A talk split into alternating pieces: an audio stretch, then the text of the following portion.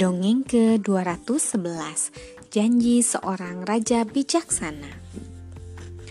Dahulu ada wanita miskin yang hidup bersama anak laki-lakinya yang masih kecil.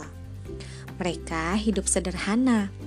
Mainan sang anak hanya seekor nyamuk yang diikat dengan benang. Tidak jauh dari rumah wanita itu ada sebuah kerajaan. Kerajaan itu dipimpin oleh raja yang arif dan bijaksana Sang raja juga sangat dekat dengan anak-anak di sekitarnya. Setiap sore, banyak anak-anak yang bermain di halaman istana. Seperti biasa, sore ini si anak miskin itu bermain di halaman istana. Dia juga membawa nyamuk mainannya. Tanpa terasa, hari sudah hampir malam.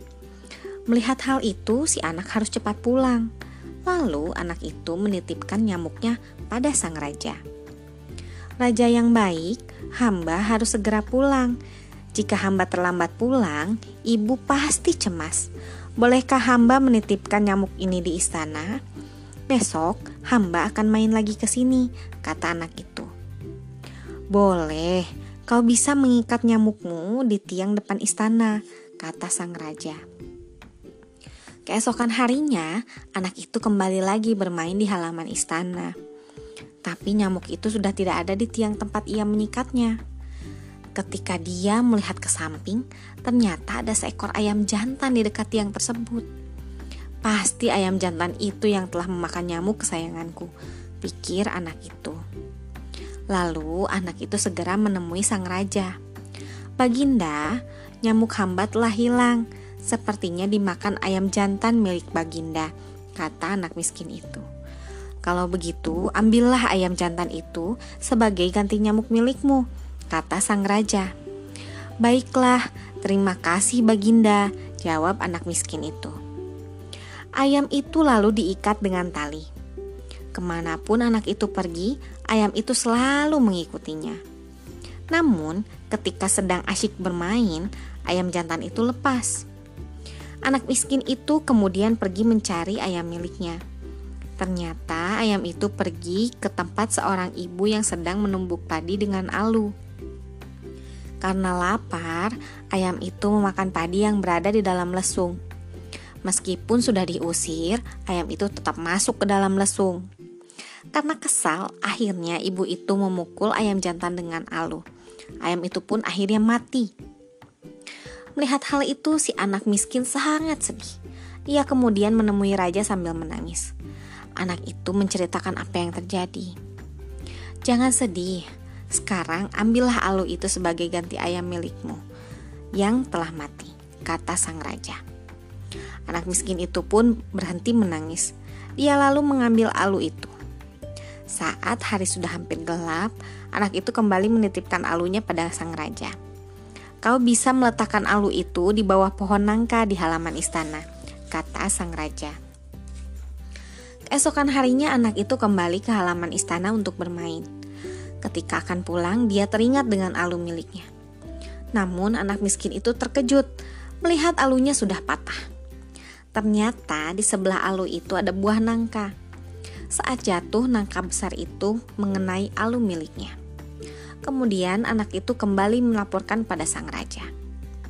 Baginda raja, Aluku patah tertimpa buah nangka di halaman istana, keluhnya kepada raja. Kalau begitu, ambil nangka itu sebagai pengganti alumu yang patah, kata sang raja.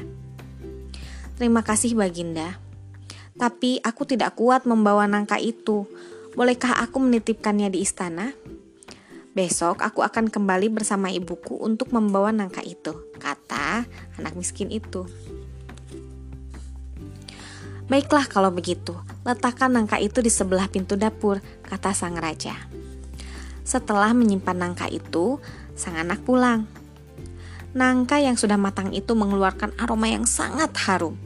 Sang putri yang mencium bau nangka itu jadi ingin mencicipinya. Sang putri meminta tolong kepada pembantunya untuk mencari nangka itu. Akhirnya nangka itu ditemukan. Sang putri dan pembantunya makan nangka itu bersama-sama.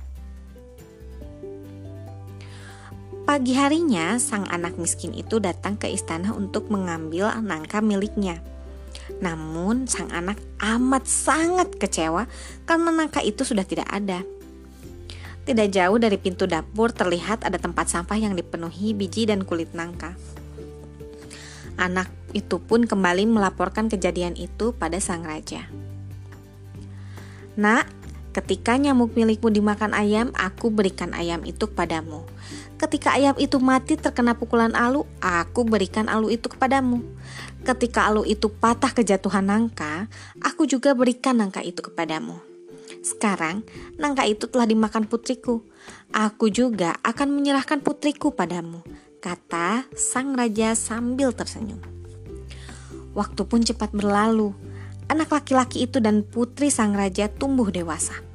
Sesuai janjinya, sang raja akan menikahkan putrinya dengan lelaki miskin itu.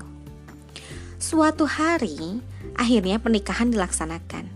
Mereka pun menikah dengan pesta yang sangat meriah. Akhirnya, ibu dari pemuda miskin itu ikut tinggal di istana dan hidup bahagia. Sekian, terima kasih telah mendengarkan. Selamat malam.